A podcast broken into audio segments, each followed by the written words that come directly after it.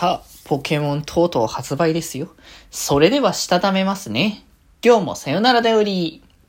はーい、どうも、皆さん、こんばんは、デジェジでございます。はい、この番組は、今日という日に、さよならという気持ちを込め、聞いてくださる皆様にお手紙を綴るように、僕、デジェジがお話ししていきたいと思います。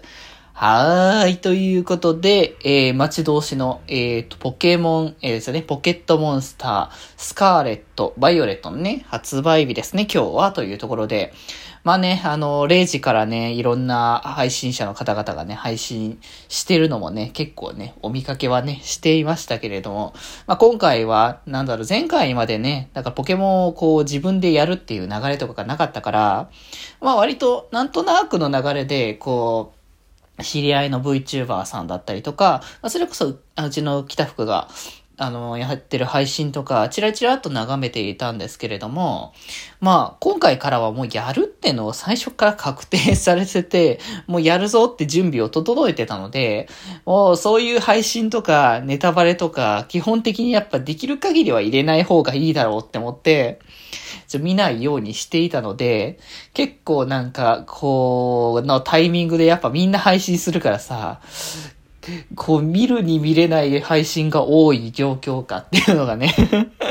なんか、ある種、その部分に立てたのも、まあ楽しみの一つでもあるからいいんだけれどもね、ってところで。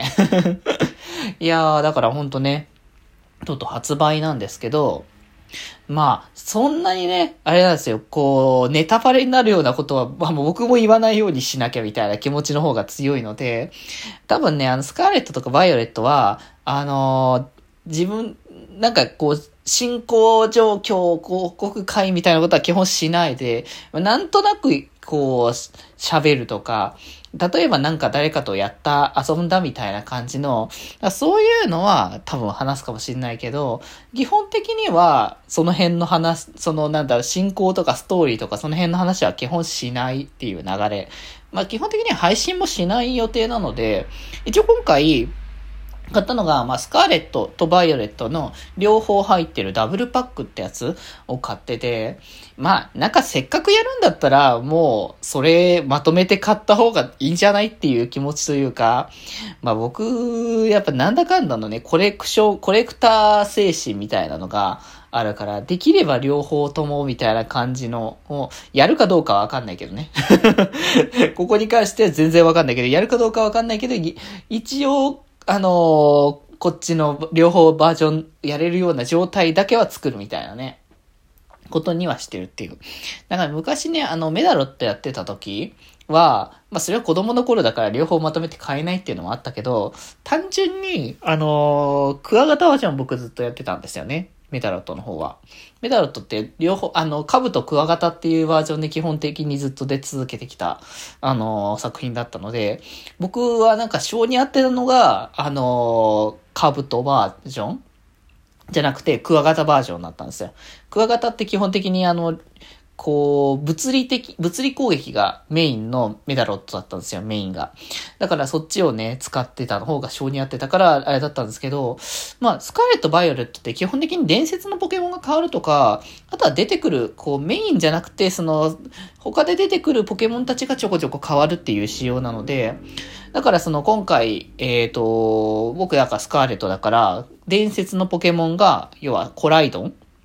っていうポケモンになるんですけど、まあそのポケモンを、あの、に関しては、あの、まあそ、そっちにしか出ないっていうのは最初から分かってるけど、まあ、それ以外の要素としてはそこまでね、なんか大きな差がないといえばない部分ではあるから、だからなんかそういう意味では、なんかバージョン違いを、あの、なんか逆にそのどちらがいいって確定でいいっていうよりかは、こっちの方がいいかなと思いつつ、でもまあそちらじゃないバージョンのあれこれも楽しめるなら何よりかなっていう感じに思って、まあ今回買ったっていう流れでもあったので、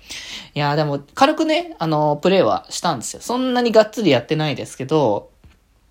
でもなんか、あのーいや、やっぱ、DS とかさ、あのーゲームボーイとかさ、あの辺をさ、僕はずっとやり続けていた感じからすると、わあなんか、成長、成長というか すごいなんか進化を感じることができるなっていうところ。もあったりとかするし、まあオープンワールドっていう仕様とかそういう部分もまた今までのものとはちょっと違ったりとかするってところで、ね、なんか技マシーンとかを自分で作る仕組みになるって話っぽかったんで、あの辺もね、どんな感じかわかんないけど、僕なんか今までやってきたポケモンそんなにあの、技マシンって使ってきてなくて、もう自然覚えする技で基本的にはストーリーまでクリアみたいな流れだったから、なんかそこまでその技マシンを使うっていう流れとか全然ね、やってなかったんですけど、まあ、今回は割とそれが なんだろうな、やっぱ技マシンって使い切っちゃうと、なくなっちゃう、使っちゃうとなくなるっていうリスクがあるから、あんまりこう、僕は溜め込み癖があるから、あんまり使わないっていうことになったんですけど、まあ、逆に自分でこう、なんだ、あの、ビルドじゃない、なんて言うんだろうああいうのって、クリエイト？とかってするのであれば、まあ、割かし、あの、こう、この、このポケモンのこの技を覚えさせたいから、じゃあその素材集めようって感じにできるから、まあ、それはそれで結構やりやすくなるのかなっていうのはね、ちょっと感じますけど、まあ、ただ誰が旅場に向いてるとか、まあ、今回はその、そのフリーシナリオだったりとかするから、メインのシナリオだけじゃないっていうところも含めて、なかなかこう、メン、人生メンバーの人選とかも結構悩むところではあるのかもしれないけど、まあ、ちょこちょこ集めながらね、やっていくっていうところ。あ、ちなみに、あの、僕の、あの、最初のね、あの、御三家、誰を選んだかっつったらクワスでございますので、僕は水タイプ推しなのでね、基本的にずっと。今までやってきたシリーズもね、ずっと水タイプで、えー、まあ、あの、パ、ダイパーの話は多分ね、明日やると思いますけど、そっちも一応ね、あの、そういう流れでもありますので、まあ、そんな感じで、あの、着々とね、